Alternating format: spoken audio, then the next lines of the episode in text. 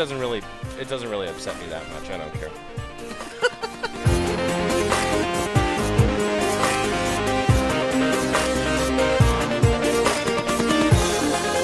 Jay, which kind of body are you trapped in? Um, you know what?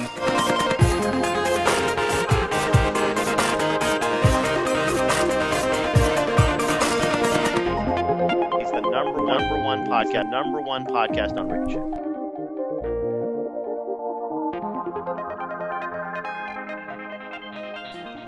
Anyway, as I was saying, we're partway through episode 72. We have Shawn. Shawn, is it Buell? Uh, or Buell. is that Buell, like Buell. fuel So, with the when you're when you're in Louisiana, does it do you lose a syllable? Does it just, or if you The- went to the- Massachusetts, would you gain a syllable? I'm not sure how that works exactly. What I ba- mainly get is the same thing that I get everywhere: is that nobody knows actually how to pronounce my name, and seem and that so that's. It, look, I I don't dispute that, but you know that's confirmation bias on my part. I mean, I looked at it and thought I knew how to pronounce it, and then you said it, and I was like, yeah, that's exactly what I would have said. Buell. Doesn't seem that weird. And- Buell. Buell. And and He's the way right. that that works is, you know, you, you have Buells up in your part of the world up there. Nope. They're, they're all over the place. Never no, seen 'em. no, b- I'm Never sure heard that's true. But you're you're in Bozeman, Terry. Yeah. Yeah, my parents are I mean, literally about hundred miles away from you. Interesting. Yep, never heard the last name before. It just doesn't look that hard to pronounce to me. I've heard Bueller. Bueller. Yep, we got them. And and there you go. And I I've never heard that one before. That's a new one. Bueller? Bueller. No, I'm just I'm kidding. Oh, I was gonna say, um, there are some of those around. Definitely. Uh, there's there's more than a few of them, and I believe me, I, I've heard that joke everywhere I've gone for thirty years. oh the the the Ben Stein thing. Oh, absolutely. That's that's the curse of my family name now. Is Yeah, to be that close is to a Ferris bummer. Bueller. That is a bummer. Um, I Terry Terry's name. I, I can't do it now because I'm on a microphone. But uh, Terry's grandma is named Pat Snap, and my wife loves that because those are both things that you can do with one hand. So she'll just pat her thigh and then snap. and I think, and I think that's kind of funny. So Terry, you never get that. Uh, I, maybe that's just too lame for people to just call you Terry. I think Heather's just that original. I got. I'm coaching a, a, a t-ball team this year, and and uh, Oh, this Lord. is. Uh, well, I coached I coached Finley's uh, baseball team last year, and it was a lot of fun. But the the t-ball team for Kieran, um, I got the roster, and I I had to get about halfway down the roster before I figured out which side was the first names and which side was last names. That's where we are right now with names. I don't. You you know? Do you guys understand what I'm talking about? Where you get like the le- is it a first name or is it a last name? Is it an inanimate Yeah, object? there's a lot of- What like? Grayson, because I bet There's you a lot like of Jacksons. Graysons. Yeah, Jackson. Yep. Right, right. Harrison. Yep. Yeah. And if your last name's ha- Yeah, Harrison, Harrison. All right. Yeah, there there are the the people who have two first names in their whole name. You know, it's like uh, David McDavid is literally the name of the Zachary City Sheriff here in, in Zachary. Is David And, uh, McDavid? I love old David Dave, McDavid. Dave. Actually, And they, putting they a really Mick in front of it is themselves pretty to come up with his name. uh, yeah, no, we and I also get I also in it at work. I had this actually happened a, a couple weeks ago, where um, the the girl, the kid that I represented, um, I don't remember her. I'm, I don't remember which kid it was, what the name was, but there was like a there was like another vowel in the name somewhere, and uh, and the mom. So the so the girl is sitting at the bench, and I'm sitting with her, and the mom is sitting there with her lawyer, and the judge s- pronounces it phonetically as, and then he looks at her and he said, "Is that is that right?" And she says, "No, no, it's it's the normal way. It'd be like as if I it's like if your name was Terry and there was an O in your name, some some random place." And uh, and he's and you'd be like, and she said, "No, it's just Terry." Um, there's just an extra vowel. There's like there. Z's and Y's and H's Yeah, in there. It's like and his then the mom- Terry. And the mom looks up at the judge and she's just like, I was so out of it when I named her.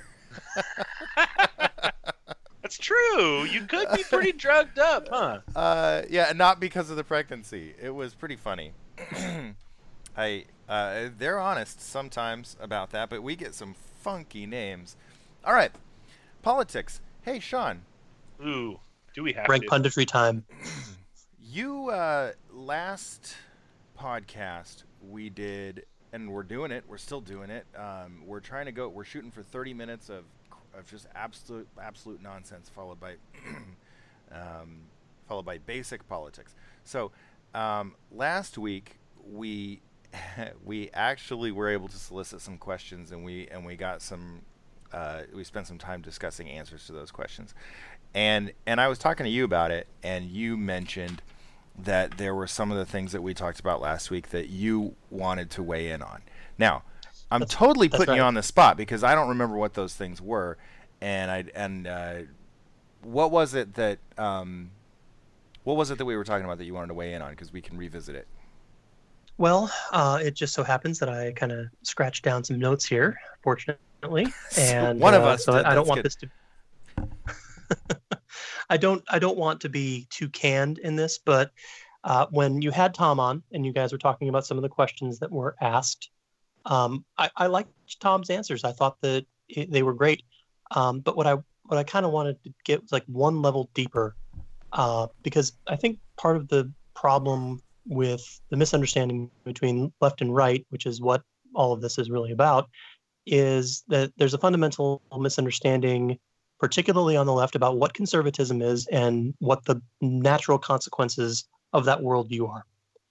So, at the lowest level, I think conservatism is the recognition that human nature is constrained and also basically not changeable. It's immutable, at least in the short term. And so, what are the what are the consequences of that? I guess. Um, Well, before you do the- that, before you do that, um, when you talk about constrained reality, sure. you're you're you're not you're not directly quoting Thomas Sowell, but that might be the the easiest um, example of someone who talks about that a lot. But if you walk and if you walk into your local Denny's and you start talking to the guy at the chair next to you about a constrained vision or whatever, um, Mhm. how how would you define that? So, and what we're talking about, and without breaking fourth wall or anything for anybody who's listening, is uh, you need to read. You know, I don't want to assign everybody a big reading project, but Thomas Sowell's, I think, probably the most important piece of political philosophy that a person trying to understand these disagreements could read is called A Conflict of Visions. And what Dr. Sowell talks about is that there are essentially two visions in the world the constrained and the unconstrained. And the constrained vision holds what I just said that human nature is is kind of what it is. We we tend to have certain habits of mind. We tend to prefer our uh, when given choices between benefiting ourselves and our family or random strangers, we're always going to err on the side of benefiting ourselves and our families rather than strangers. And the opposite is kind of true for the unconstrained vision, which holds that you can mold or change human nature given uh, changes in law or uh, articulated rationality that you can just argue people into thinking that they're going to act in a certain way that is how you want them to act. Whereas the constrained vision says, no, you can't do that. You need to craft policy in such a way that is going to be consonant with how people want to live their lives and how they want to benefit themselves and their families. And so, So- when you try to when you try to when you try to go against that, you, it causes really serious problems. Basically, so- policy based on realistic results rather than policy based on idealistic like hopes. Well, Sure, more, um, more more policy that policy that takes into account the way people are going to behave versus Sure. policy that tries to change the way they're going to behave, right? So, so you already how know that look- X, looking Y, and Z it- is going to happen, Mhm. um, and you need to work with that rather than Correct. saying rather than saying we're going to enact policy that prevents X, Y, and Z from happening. So it's almost like mitigating human nature rather than changing human nature. Right. It that there's a, a tragic aspect to human life. This is this is part again of the the constrained vision that human beings being what they are, we are all you know, there are certain things we know about human beings. We are we are doomed to die. We are mortal creatures. We are um, all of these things. So there's a tragic aspect to life that can't be overcome by simple idealism.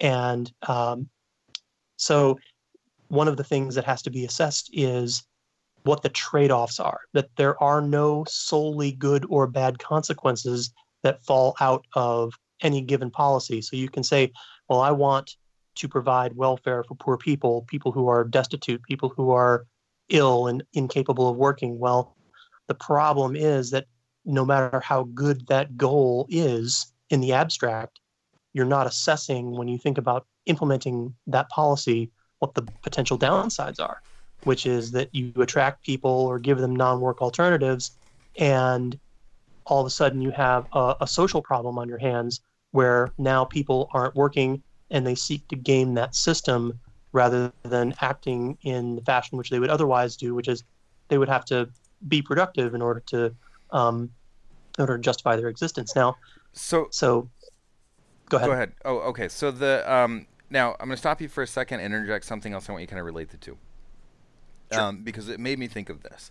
Um, I'm having a conversation with a buddy of mine a, a couple of days ago, and and, and we were talking about um, frustration with arguments that you're having with someone else. So I, I, I was telling him that I was frustrated. I, I had um, some liberal friends, and I was t- trying to discuss with them about certain things, and and I would get to the point of basically it just ending up being a disagreement over facts. So uh, someone would say, "Oh well, i- it's a." Sh- um, it it is uh, and my, my example for that is taxes some someone said to me one time um, kind of from a left wing perspective said well the whole thing about about taxes is complete is just the problem with it is that it's just false um, you say that cutting taxes is good for the economy and that higher taxes are bad for the economy. Well, if that was true, then we'd have the most thriving economy we've ever had. And this was during the Obama administration, um, kind of early in the Obama administration too. And and he said, because we've got the lowest taxes we've ever had, and our economy still isn't thriving. And and I and not playing out the rest of that conversation, I didn't really have anything to say back to him because uh, just because of the circumstance. But what's interesting to me about that is what you're doing there is you're saying, okay, well, that might be true, all else being equal, right? So, but I'm never, but my argument has never been that the economy rests solely on whether you have high taxes or low taxes. Therefore, your observations about the economy um, right now, uh, in conjunction with your observations about the taxes, may not actually say anything about that underlying theory, right?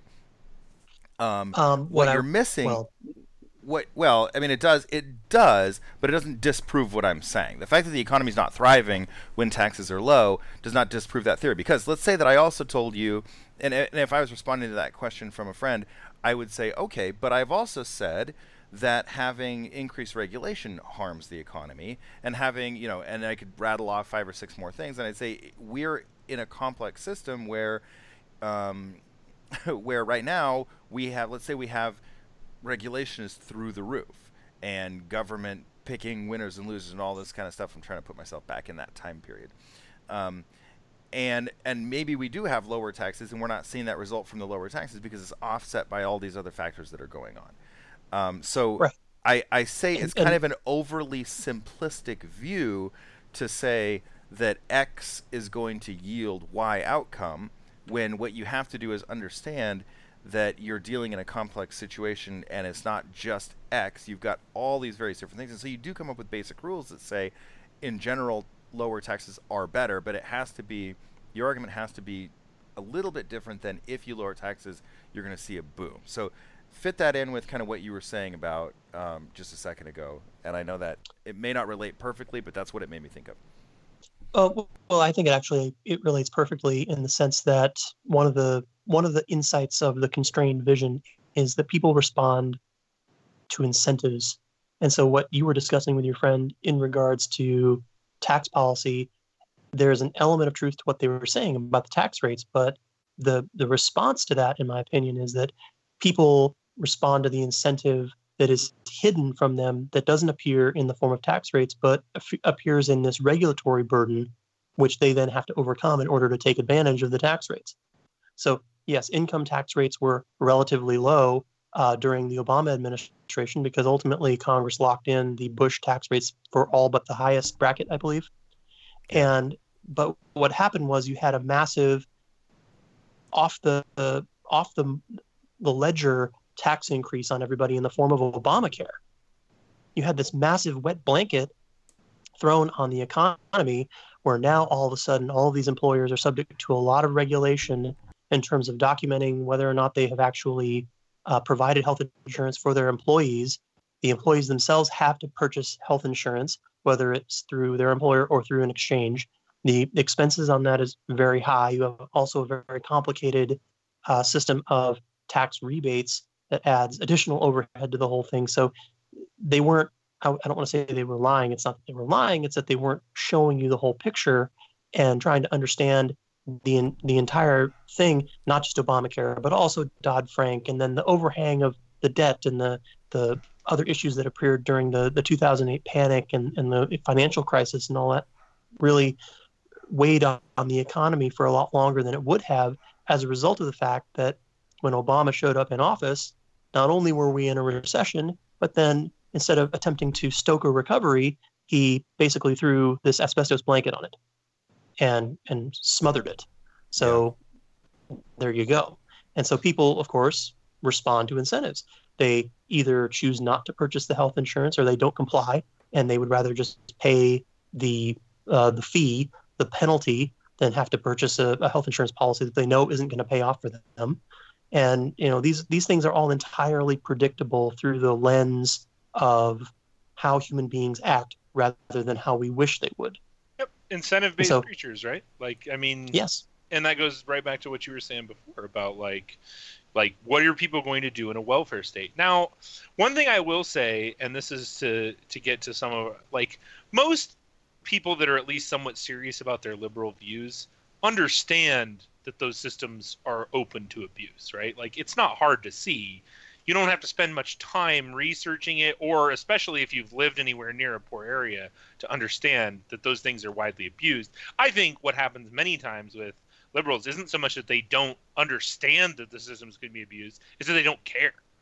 It's they say, you know, it's worth it to make sure that those couple of people are taken right. That's what I always say. You go down, you got ten people do you want to help the one person at the expense of getting the other nine to take advantage of the whole system? Because that's what's actually going to happen. And some people say, no, that's not worth it. We can find other ways to help this one person that'll well, be more efficient, something else. Whereas somebody else says, no, no, no. It's better to just shoot it with a shotgun blast and hopefully we take care of some people and who cares if it gets abused as long as we help like one person eh, but that again that's that's not taking into consideration all the other possibilities for how that has an effect on the whole.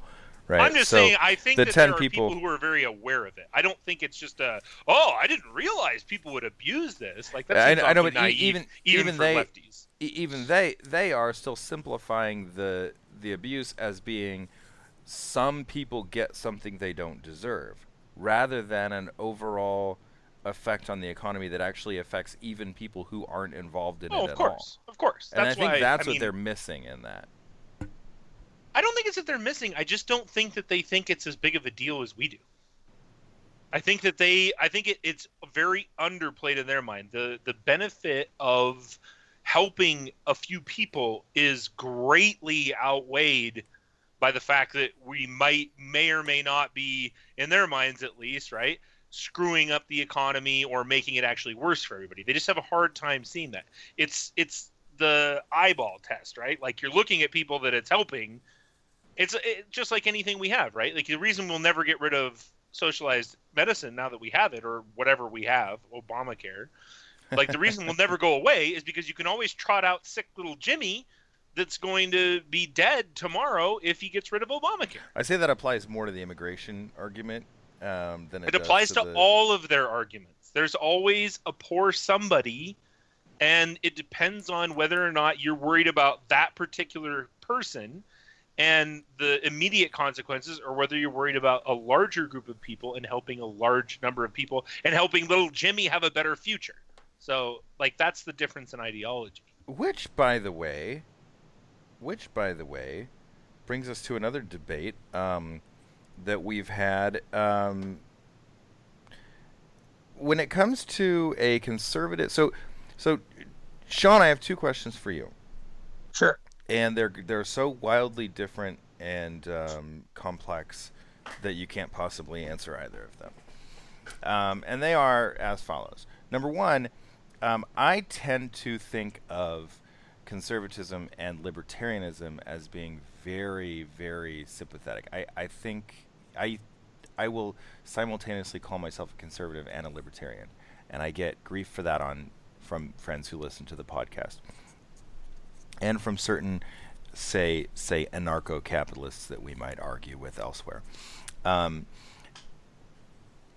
so I want to know if you can tell me what what your opinion is about the intermarriage of those two different philosophies, but then also, what is the conservative view on immigration? Because we've been arguing about that a little bit um, on Ricochet, and and anybody who listens to this podcast who isn't familiar with Ricochet, it's just the um, Ricochet where we go and discuss things online online community of conservatives. Um, I'm sure that every anyone listening to this already knows what it is, but um, is there a let's- conservative is there a conservative position on immigration? So that uh, because that's what that's that uh, those two questions are semi related to one another. So, can you can you restate the first question for me, just so I know what I'm hitting here, and and then we'll try to tra- tackle these one at a time. so the so when we when we talk about um, I, I I think it um, I tend to often think that the or, or at least I, I apologize I have a very difficult time articulating all of this. That's but all right. when I'm describe when I'm describing conservatism, and when we did Mhm. it last week, a, I want to say we were almost really describing a form of libertarianism, because you're talking about you're talking about when you talk about constrained visions or you talk about um, understanding uh, human nature. Uh, something that naturally arises from that is the the what I would call the wisdom of masses, and I don't mean mob mentality. So so there's no wisdom in a mob, but there is wisdom in the masses, and the reason why you have wisdom in the masses is because you have basically individuals solving individual problems in individual ways, and when collected together, when amassed, then you have really great wisdom. That's that's how that's how economic systems are basically end up be, being formed. That's how the free market works. That's how you get pricing signals. All that, and it's basically wisdom of masses, which is an aggregation of individual problems being solved. I think So- of that so basically is- as a kind of as a- a libertarian idea, but it but I think Sure. it also underlies. For me, that underlies conservatism too. Conservatism really I'm- relies on that. I'm probably going to get in some trouble with some people for saying this, but my vision or how I view this looking from like the 10,000 foot level is that libertarianism is a precinct of conservatism in, in some sense. It's it, you could even say that maybe it is a suburb of conservatism, um, but they're obviously in this located in the same area. And the difference, in my opinion, between libertarian, like hard libertarians and conservatives in the most gross terms is uh, part part of the the constrained vision and how that is constructed is that societal knowledge is encoded this wisdom of crowds that you were talking about is encoded in our institutions so we have institutions of private association like churches and the Kiwanis and, and these other things that give us a, a set of guideposts for how we're going to act in the private sphere. Now, libertarians go further than that. And sometimes what where libertarians go is that they will say, well, this isn't necessarily a good thing that we would always defer to these private associations and these uh, institutions with their encoded societal knowledge uh, because sometimes that can infringe upon people's private rights. So when you talk about, for instance, gay marriage, libertarians are going to have a very strong and different opinion from conservatives on that basis or on that particular issue because the conservatives are looking at it through the lens of these uh, venerated institutions like churches, and libertarians are looking at it from the perspective of individual liberty. So, um, this is why I said that libertarianism is either kind of like nested within conservatism or it's a suburb of conservatism because conservatives believe many of the same things that libertarians do in that regard uh, about individual liberty, freedom of, of association, but they also defer when it comes to these kinds of larger moral and societal issues to the prior restraint that is created by the information encoded in these institutions. Does that does that make sense? Yes, I think that makes sense. And um, and I wanted to springboard.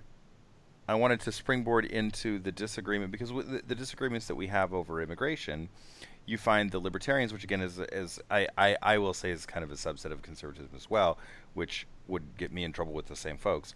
Um, you find them aligning with the left, and and one of the things that I'm commonly arguing hold, hold on let me libertarian let me stop you let me let me stop you right there i don't think they're actually aligning with the left now it's possible to say that they are that the the goal or the outcome which they are looking at achieving aligns with the left's goals or outcomes right. but they are they have a very different reason for why they're looking at this than the left does libertarians do libertarians are looking at this strictly through the lens of private association and individual liberty and the left in my opinion is looking at this from the perspective of social justice and saying you know it, it, we don't have a right you know we, we need to lift these people up. We need to share the bounty that the nation has created. And, and so they're and libertarians will say that too but it's kind of a secondary argument. They're more concerned about the imposition of private uh, association being damaged you know by the state. That's what they're concerned about. Whereas the left is looking to use the state to essentially import these people for an entirely different set of justifications. So i'm sorry go on I think that may yeah that makes sense, right? Um, but w- one of the arguments that I'm commonly making when it comes to the immigration issue is I I I place a um, a greater importance on on the idea of culture and the idea that that that y- you can't you can't fundamentally alter what makes I mean this this whole idea of well you just open it up and allow people to to associate freely the way they wish that that's not going to have an impact on the economy that that's not going to have an impact on the way that the the fundamental basically structure of the of the place that you're you're kind of altering the culture of a place. And I think that that's important. Um, and I and I get and I tend to get disagreement on uh, from I, I guess you I guess you do get disagreement on the left, I guess, from from that perspective. But I haven't found myself arguing with a lot of people from the left wing perspective on that issue. I find myself arguing with libertarians on that issue. So so go into that a little bit. Well, I mean, oddly enough, you, you know, we would probably be closer. You know, this is this is weird, and and it, it it always is a concern when you find yourself doing this. But I found you, we, you and I would probably find ourselves closer to Bernie Sanders on this particular issue than we would to Rand Paul. So that that in and of itself alarms me, and it makes me wonder why Should I'm alarm that you. yeah. Uh, so, but I mean that that said, I mean Rand Paul has a variety of issues where it's like, come on, Rand, what really? What are you thinking here? Um, so, you know, no individual. This is part of the the, the distinction between the the liberal and conservative vision. Again, is that the the the vision of the cons- the constrained vision doesn't place its value in individual um, individual wisdom or articulated rationality of any one person as much as it does in backing institutions, whereas people on the left are more likely to look to Bernie Sanders and then absorb everything that he has to say. Um, so, anyways, I'm, I'm sorry that wasn't an answer directly to your question.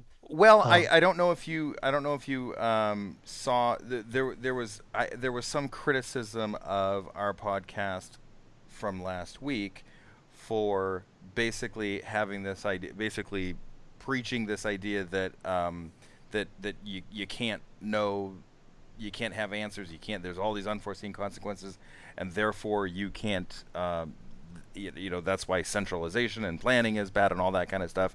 Yet on the other hand we're in favor of immigration or we're in favor of controlling drugs or we're in favor of various other things and so and so how do you respond to that the accusation of that of that seeming Well, contradiction I mean, uh, we're we're all statists, obviously, Ryan. That's that's what the answer is, right? I mean, because we are not wholly in favor of an anarcho-capitalist or even monarchist state, then we are statists because we have some standards that we insist have to be upheld by the state. Because it, we're, we're not we're not saying. I, I'm joking about that, by the way. People don't jump all over me. Um, but in all seriousness, the difference is that the part of the the tragic vision of life is that sometimes you don't get just these great solutions to problems you have to take what is the least bad choice you know you have to choose between bad and worse. And so in our particular case for this situation what we're saying is in, in the case specifically of drug uh, legalization or drug restriction there is no good answer to it in in my opinion. And I, I think this goes down the line with many conservatives. You, you have certain substances that are sufficiently either addictive or toxic that people use them and they make themselves into essentially zombies and so if we were to allow people to use them in an unfettered fashion uh, it, uh, whether or not you believe this there would be an increase of the use of it at the margin, which would then lead to a marginal increase in uh, the negative externalities that result from that. And and I think most most libertarians would agree with that statement. It's just that what they're they're they're looking at it from the perspective of well, look at all the negative externalities of using the state to try and stop this from happening. Yes. And and they're right about that. But the problem is we're we're stuck between a rock and a hard place. We we don't have good choices here. It's not, you know, drug legalized here- utopia and drug restricted dystopia. It, it's somewhere in the middle. mm-hmm. Here's what I say about things like that, though, and this is I don't remember why I got into this with somebody the other day, but this is why this is why you have good principles and why you have good reasons behind your principles. And sometimes what you do in those scenarios is instead of reacting, which is you know, and, and like you said, that goes across the lines. I mean, there's conservatives, there's libertarians. Anybody will has their trigger point, right, where they I mean, there's a reason why society has moved to the left, and we all have, right? You can ask somebody on seatbelt laws, for instance. Great, great example. I know tons of people in the oil field who are incredibly conservative, totally believe in seatbelt laws. Oh, you have to have them. Seatbelts save lives. It's like, well, yeah, no, I mean, you have Sure. to have seat oh that, that's a good Sure, but I mean, the the point there is that like, if you're sticking to your principles, you don't, you can't always see the end result of why things work out the way they do. But if you stick to your principles and you have good reasons for your principles, then the outcomes tend to be better than not. What happens when you try and constrain things, or like you guys said, go against human nature? So, uh, drugs is a perfect example, right? You're uncomfortable going that way. But the fact of the matter is that human nature says people are going to use drugs and that you trying to stop them from using drugs is only going to have a limited effect and that the negative outcomes of trying to stop those with the state can maybe not in always maybe it's like recycling and sometimes it's worth it and sometimes it's not. But the fact that's is not a good that there- example. that there are negative consequences either way and so what you have to do is you have to be comfortable with the principles that you stand on. Now I think it's a lot easier for people to control drugs and stuff if they're extremely religious. They already say, "Hey, we shouldn't be doing this stuff anyway," and that can override your principles pretty easily because you just believe so strongly that people shouldn't be doing it. But the fact is, it, it, human nature is to do drugs. We all, I mean, just about everybody there are almost no entirely sober people in the world. Caffeine, nicotine, you know, your pain pill that you get through the day, everything. Human beings will take something that changes the way they feel. It's what they do. so let, let me let me tie those two things together because I think that's um, there's there's a there's an interesting perspective that you're missing, and that is um, uh, when the on the latest episode of Law Talk, which if anybody's listening to this podcast and doesn't already listen to Law Talk, you should just turn it off and go listen to Law Talk. This is way better. Um, but on the on the latest episode of Law Talk, uh, Richard Epstein is talking about something again involving, uh, and I think that he was talking about legalization of certain types of drugs, and and what he discussed was an information problem, right? A consumer being ill-informed about so so you might take uh, like so we're talking like, about big the, pharma right now, right? Where consumers are uninformed about all the drugs that doctors poke you full of, right? That's no you're talking about. Oh, We're ta- really? we're talking about any any type Okay. of drug, any type Oh, of drugs, okay. right? Sure. So so so point being, you you may you may be misinformed about about you oh, know you may you. There's no may. You are missing. Right, but you you as a consumer. You may be misinformed as of as, about the the actual long term effect of something, or even the immediate effect of something. Something like something like bath salts that's have that could theoretically kill you immediately, versus something like pot that that may have long term negative effects. yeah, um, or something like Ambien, or something like legal drug that's completely insane. Yep. something like that. Yeah, exactly. So so you get a lot of that kind of stuff, and and that's where you kind of go back to that seatbelt law, which is, I I I think that actually most conservatives and li- well, I shouldn't say that, but most libertarians I've talked to and most conservatives I've talked to will say no, you shouldn't have seatbelt laws because then you're punishing Uh, I think that's changed, man. the idea of punishing people for not doing something that only affects them is ridiculous. You shouldn't have seatbelt laws Because there's always arguments that it affects other people. You become a projectile the minute you Right, get right. uh, in a wreck. for me for me i i i could be more on board with something like a regulation that creates industry standards that creates safety standards because i as a consumer i i may be willing when i go buy a car to say hey does this particular seatbelt does, does, does, does it meet the standards some uh, that are set for safety regulations and things like that. I don't think that no regulation at all is, is necessarily the best solution.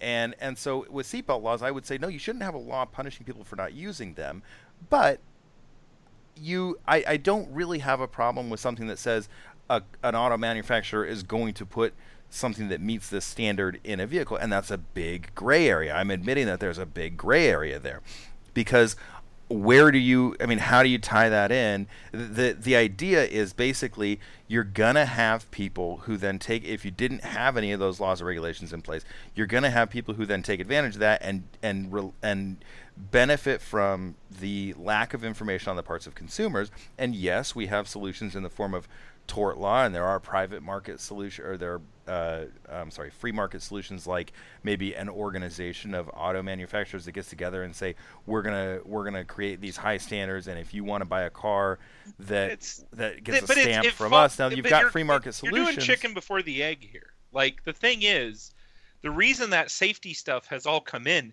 isn't because people suddenly decided to be safe. It's because that's what consumers want. Like people just in general, like in general in the world, safety has become the number one priority in most people's lives. Not, you're- not so you're arguing- or so you're arguing or that that would- else. Safety. That's number one in most people's lives. How to live a safe life. And, And- that's why these things have all come through. and what and the way that that ends up manifesting itself is by consumers getting together and saying we need to have regulation of the auto industry not necessarily we need to have criminal laws that punish you for not taking advantage Well, we go there available. too, right? Because We it's do. all about. I mean, because that's the direction we go. I mean, if it's so important to be safe, why not make a law about it, right? So, so between Because so what? Between what could come bad from making laws endlessly about things that make you safer? Nothing bad could ever come of that. so between you and Shawn, um, discuss that a little bit because I tend to think of that as one of the arguments that you always get from the extreme free market crowd is we'll come up with solutions for that, right? The the market will, consumers will come up with solutions for that. And then Terry, what you're saying is something that I've said in the past, which is, yeah, and one of the solutions that they come up with is making a law about it, right? Yeah. How do you respond to that, I'm- Shawn?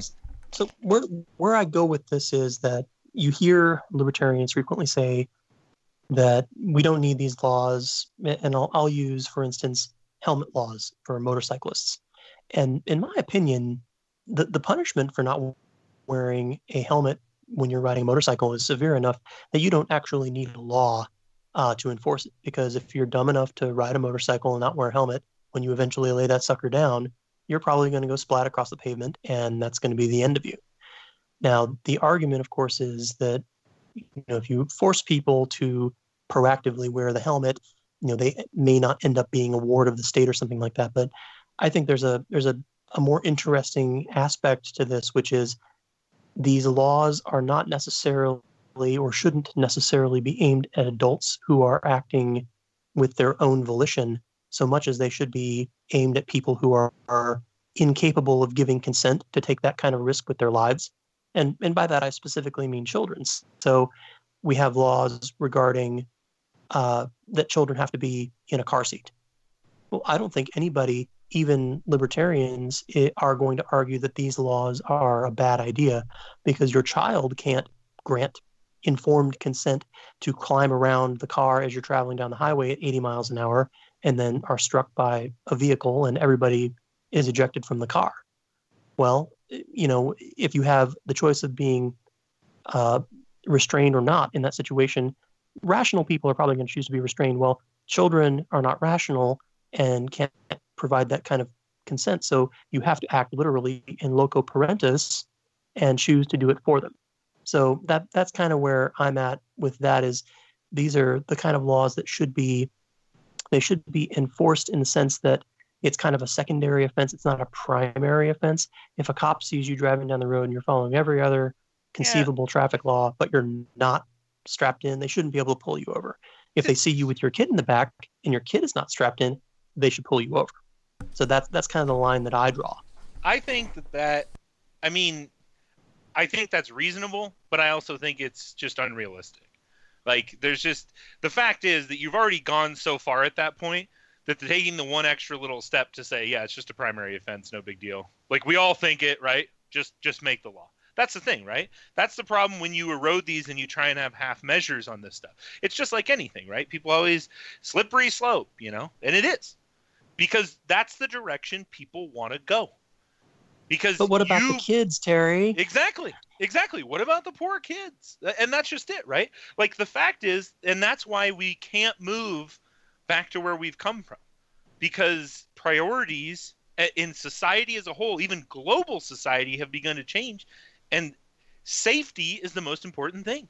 People don't even think about putting their kids in a car seat. Man, none of us grew up in a car seat. I can't I can't even remember sitting in a car seat. Like none of us did. It wasn't even a thing. Now people will like fight you if you don't put your kid in the car seat. Like random strangers. Like that's how much we've shifted in 30 years. Like we're not going back because to go back you have to you have to care more about people oh i wouldn't tell that person how to parent their child no none of us think that anymore everybody thinks oh man that person is crazy they're not buckling in their kid that is super it's arguable. dangerous.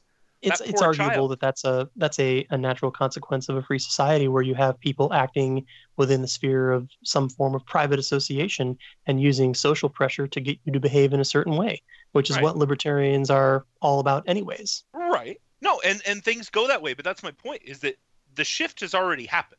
We can talk all day long till we're blue in the face about taking away seatbelt laws, but it'll never happen because everybody wants to wear seatbelts now. You can't get rid of something that everybody already thinks. It'd be like trying to throw out car seat laws. It just it's laughable. It will Well, never I- ever happen. Here's here's a good here's a question for you guys. Um, in the state of Washington, my wife just told me this. I didn't know, but she read about it. Um, the governor, no, it, I, I don't think this law has passed, but it's been proposed. I think maybe maybe it did pass. I think it. Anyway, regardless, I believe that there's a law that has been passed in Washington that um, allows people to voluntarily relinquish their gun rights. So you can sign yourself up for this program that makes it illegal for you to buy a gun.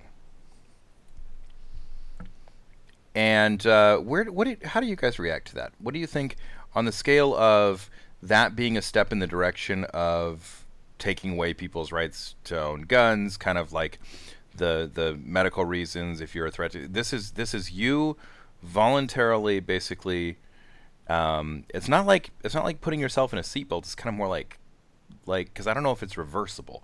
Lobotomizing yourself. Yeah. Right. I mean, the, fa- the is- fact How do you guys react to that? insanity. this is a combination of virtue signaling and gun buyback program, Yep. which is it's entirely useless. Nobody who is a, a conceivably a threat will ever sign up for this, Nope. and even if they did, they would still break the law. And it's just an opportunity for people who are urban hipsters to go in and say, "I'm relinquishing my gun rights Yep. because guns are evil and stupid, and anybody who wants one is wrong and bad." Oh yeah, no, that's exactly what it is. And and the fact The is, the though, idea again, this is the direction that things are going. And that's just it, right? Uh, It starts out this way, at least for not for everybody, okay? This is definitely a divisive one in the country, but th- the general flow right now is against guns. Now, there are plenty of us who are who are holdouts, and I don't think and that's one of the things that I think is one of the biggest fundamental misunderstandings of the left is they don't understand how seriously people in this country take their gun rights. I don't think they I really don't think they understand like that people are this isn't some passing thing. This isn't something where they're going to cave us over time. Like there are flat out people in this country where you will have to kill them to take their guns. And that's one of those things where I don't think the left is willing to do that yet. And they haven't made friends of the police or the military force, which they have to do in order to enforce these things. So I'm not too worried about that yet, but it is a sign of the general flow of things. I'm not sure what we, what to make of of that. I mean, it the the issue I think with the left is that they think that this notion of articulated rationality just ought to overwhelm all of these other arguments that people on the right make, particularly about guns. They'll present you with a, a variety of arguments. Well, you know, you're guaranteed, or you're not guaranteed, but you're you know X percent more likely to be injured by the gun if you have the gun than you are to defend yourself from a crime and you know you're you're this much more likely to to do this or that and they're missing the whole point Mhm. that that same exact argument holds for a variety of other mundane or commonplace things like cars or swimming pools you know the number of people who are drowned yeah exactly Oh, the number of people sure. who've But died just- in bathtubs every year is It is just absurd doesn't get through though. Like well, so Right. the, so the the rationalization for this law, by the way, was, um, I. It the, the rationalization is that you're targeting um, people who are depressed or suicidal, who are therefore taking away their their own impulsiveness. Now, of course, what I said to my wife when she read that to me was, "That's insanely stupid." If you want to do that, you can get rid of your gun. Like, and, and you can't. You don't have to have the government do it. You can say, you can say, "I'm going to not own a firearm because I know that I might be suicidal."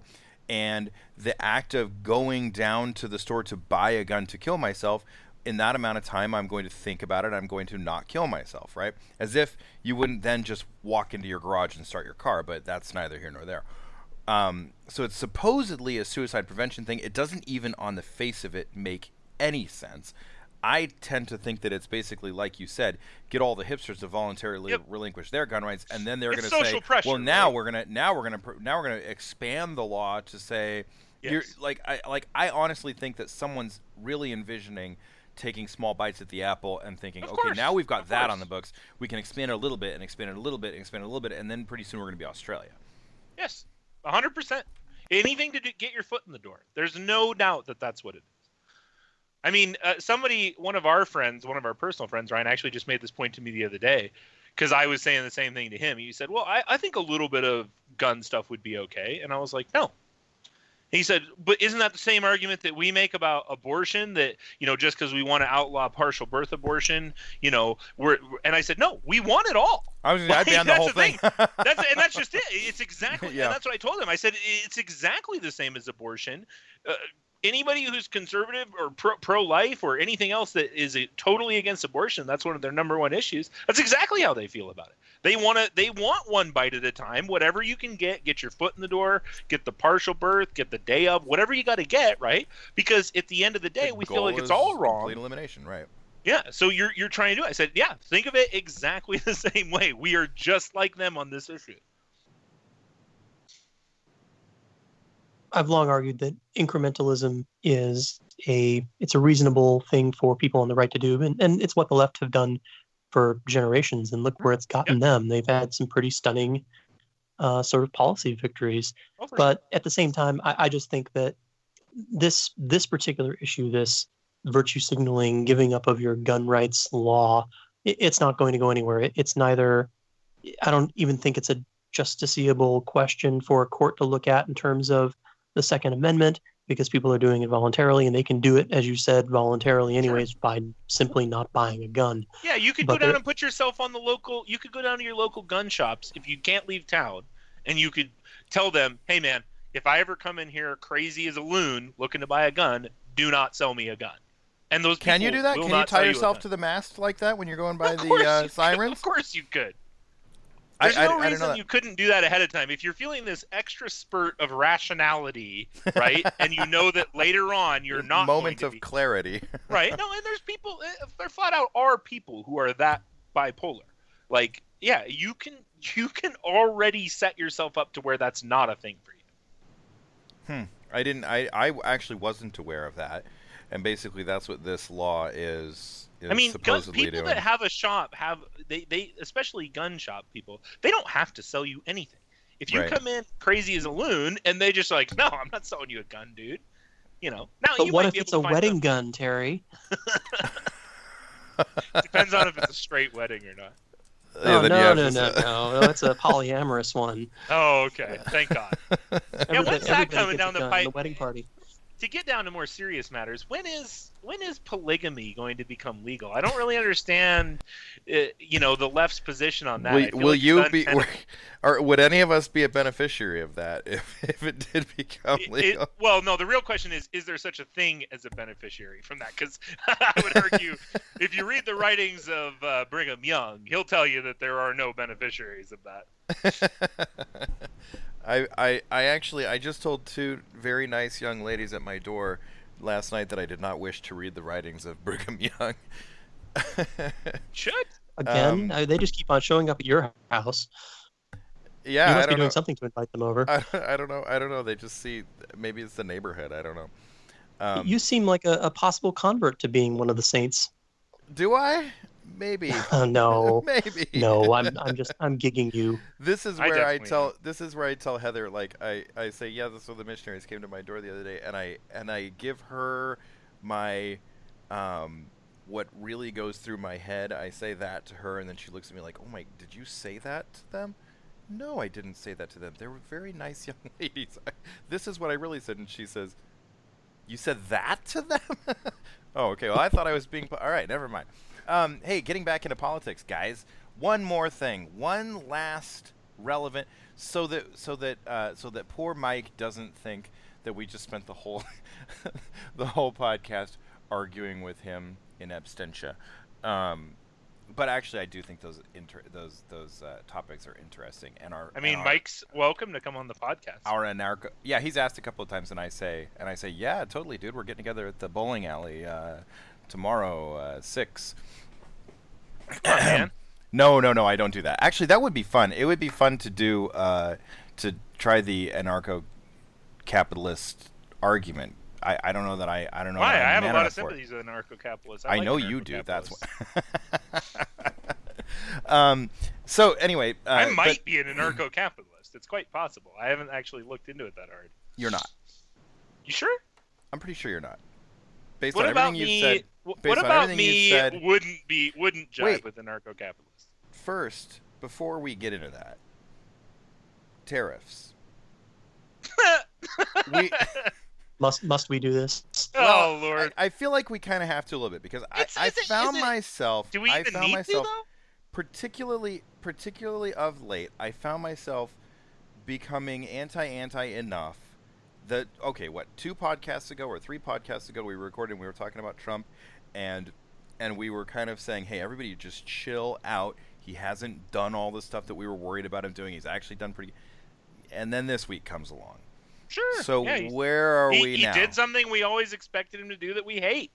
And it's like, oh well, I knew I, I knew there was some stuff about him I was gonna hate. I never liked the guy to begin with. so the virtue of low expectations is that what you're telling me shawn is that your position too Well, I mean, this this is the one thing that Trump has been basically consistent about his entire public life.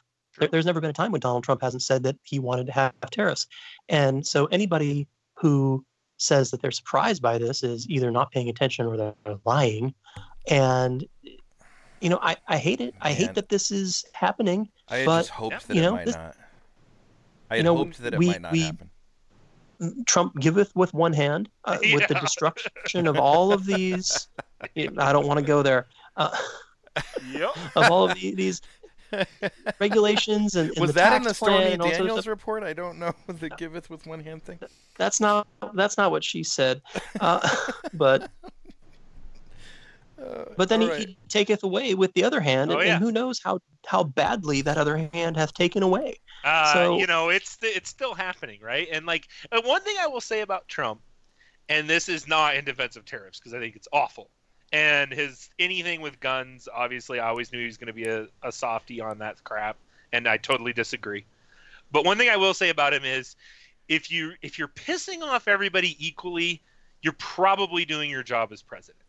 So like, at least in that sense, like just as a general, broad, stupid thing to say, I would say that at least the fact that he's kind of crapping on everybody, we can all be miserable together, sort of, or at least happy about some things, sort of. So maybe He's that is that- the job of the president. He's got that. Um, uh, did did any I.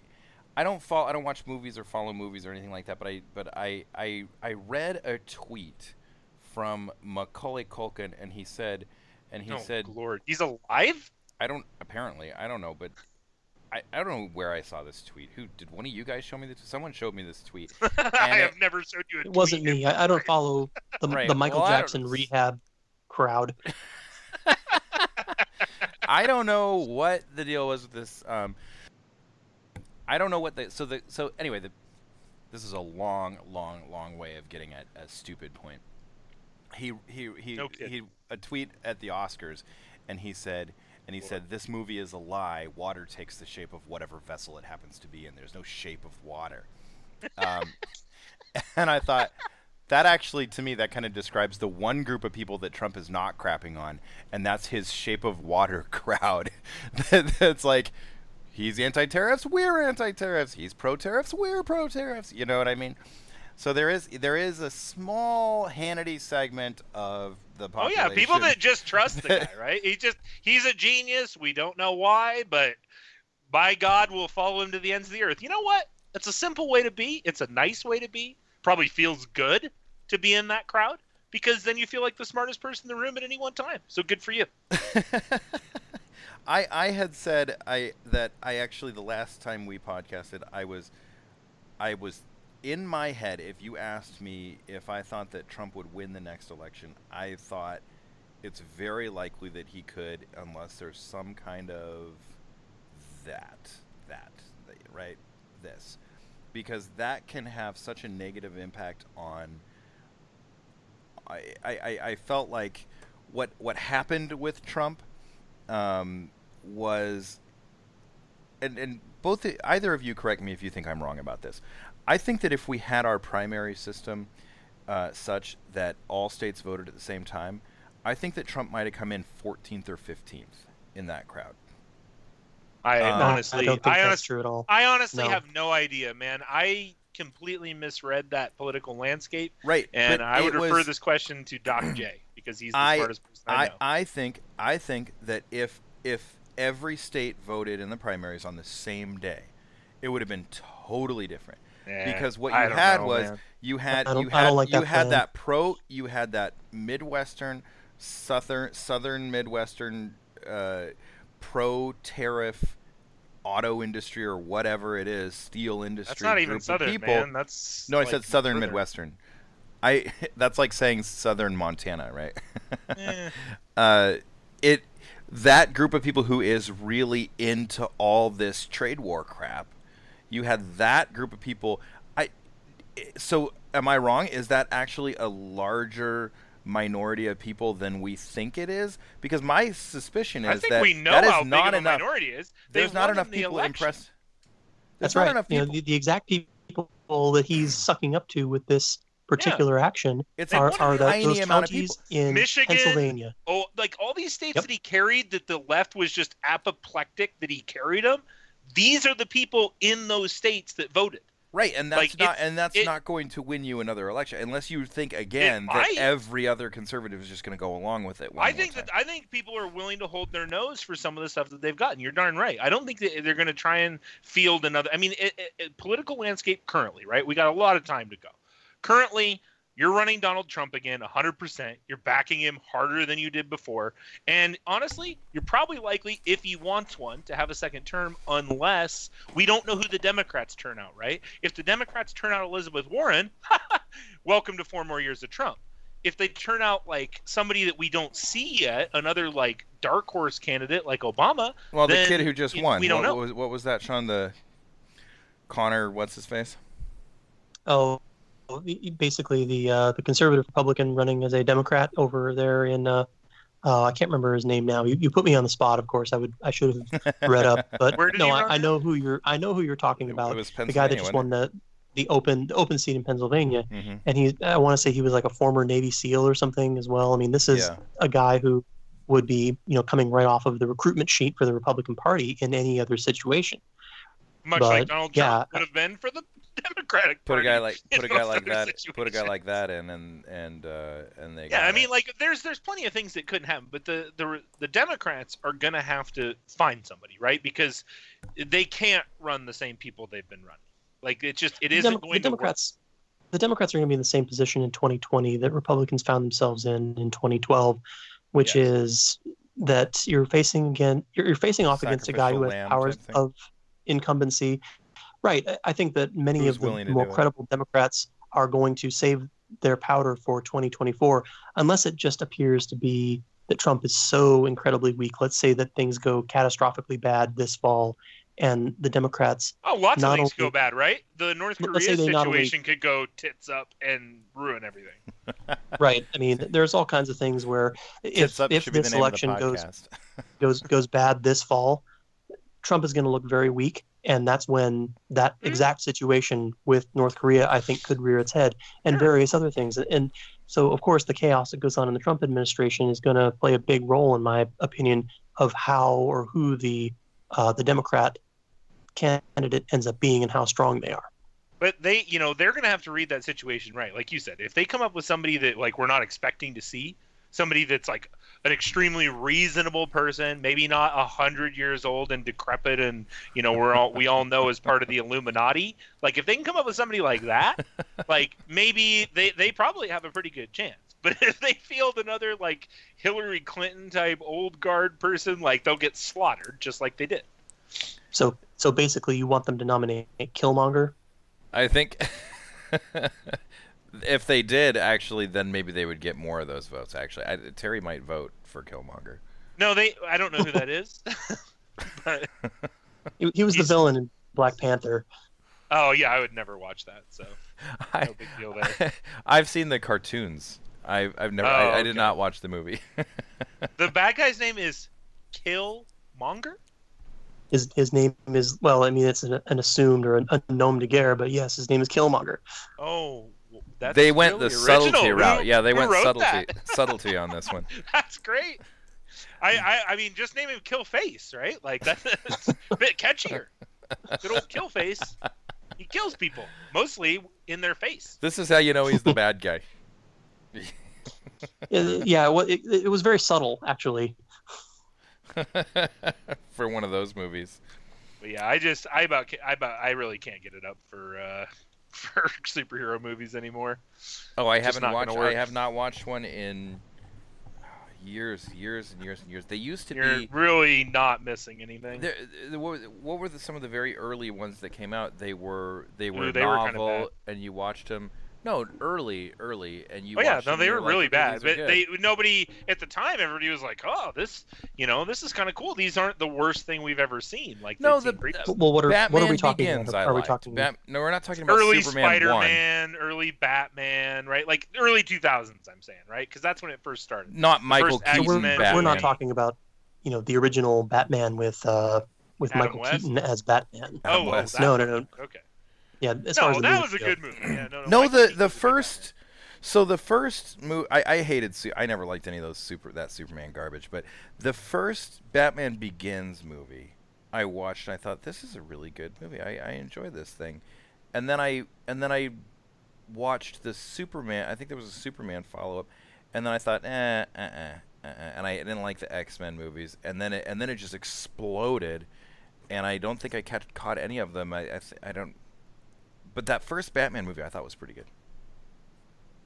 I think going back and watching the original Iron Man would probably change your mind about that because Robert Downey Jr.'s performance in that is he, he just inhabits the role of Tony Stark. Oh, yeah. He's just an arrogant jerk. He And- No, I made- I did like that it- movie it's too. Due to Robert Downey Jr. that like I think he had a lot to do with the surge in popularity of comic book movies.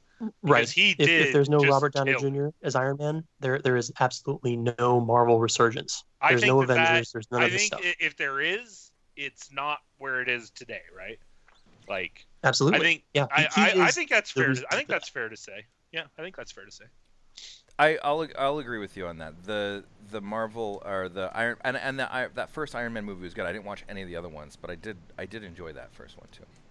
Yeah, no. I mean, it's hard not to. He was just such a funny dick. like he was great. But I mean, Robert Downey Jr. Like, uh, if you if you ever followed him, I mean, he's always been capable of really good things.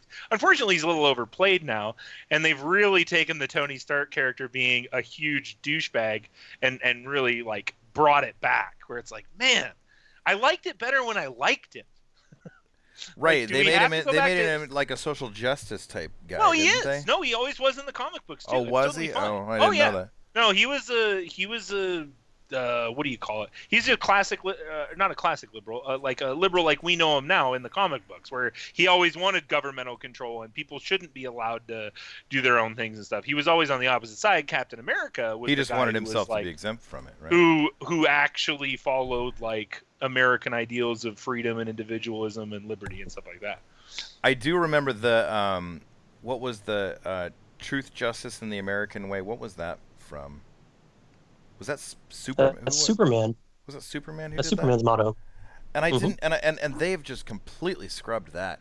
I noticed that and I noticed that in a, in I was watching some. The new watching some, DCs are just awful. though. I was watching some cartoons with my kids, and I and I just I thought it, it was like the Lego Batman or whatever, and, and that was when I thought about that. It used to be the Truth, Justice, and America, that kind of thing, and and now everything in these cartoons, and I get they're playing to a global audience, so I get it. It's not idealistic ideology necessarily, but everything is like. Um, we're going to do such and such with the World Court, the World Court, the UN, the everything is the planet, like as as a whole. And I thought that was kind. I I think that is a little interesting. It's interesting to have to think about that. That's what your kids are exposed to now. Versus now you don't now. remember Captain Planet? Well, it Cap- said it in the name. now yeah, how and about in the Superman 90s. We- we are the the gener- peace? We are the generation who was raised with that crap getting shoved down our throats.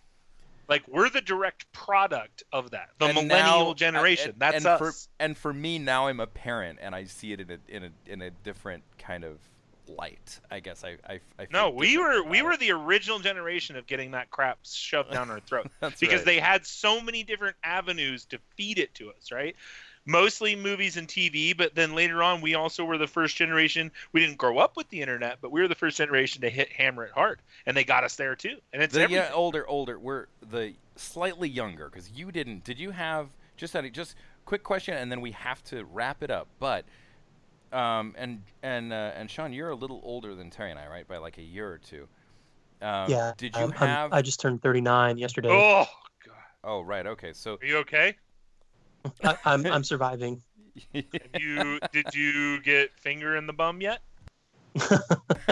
No, that, that's only when you're 50. Yeah, they Has say your doctor that, buddy. been lying to you again? I'd get in there. I- I'd I'm get in there 36 Get that finger in the bum, dude. I'm 36 I've too had the prostate exam exam you guys are Terry I Uh, think it you- sounds to me like your your guys' doctors have some fishy stuff going on. I think you better get in there earlier Oh no, Uh, I'm dying of a heart attack. I I don't have any plans of dying of prostate cancer. did you guys have internet when you were in high school I did not have the internet Yes, when I was we in high school yes you did. Oh You went No, to we high had school with we had Prodigy. We had the internet in high school. It existed. I didn't ask We if it had it existed. in high Did you school. have it? We at didn't your have it in our house? homes. No. Right. Not yeah. No. like, we I had it at a high school. I think we had it.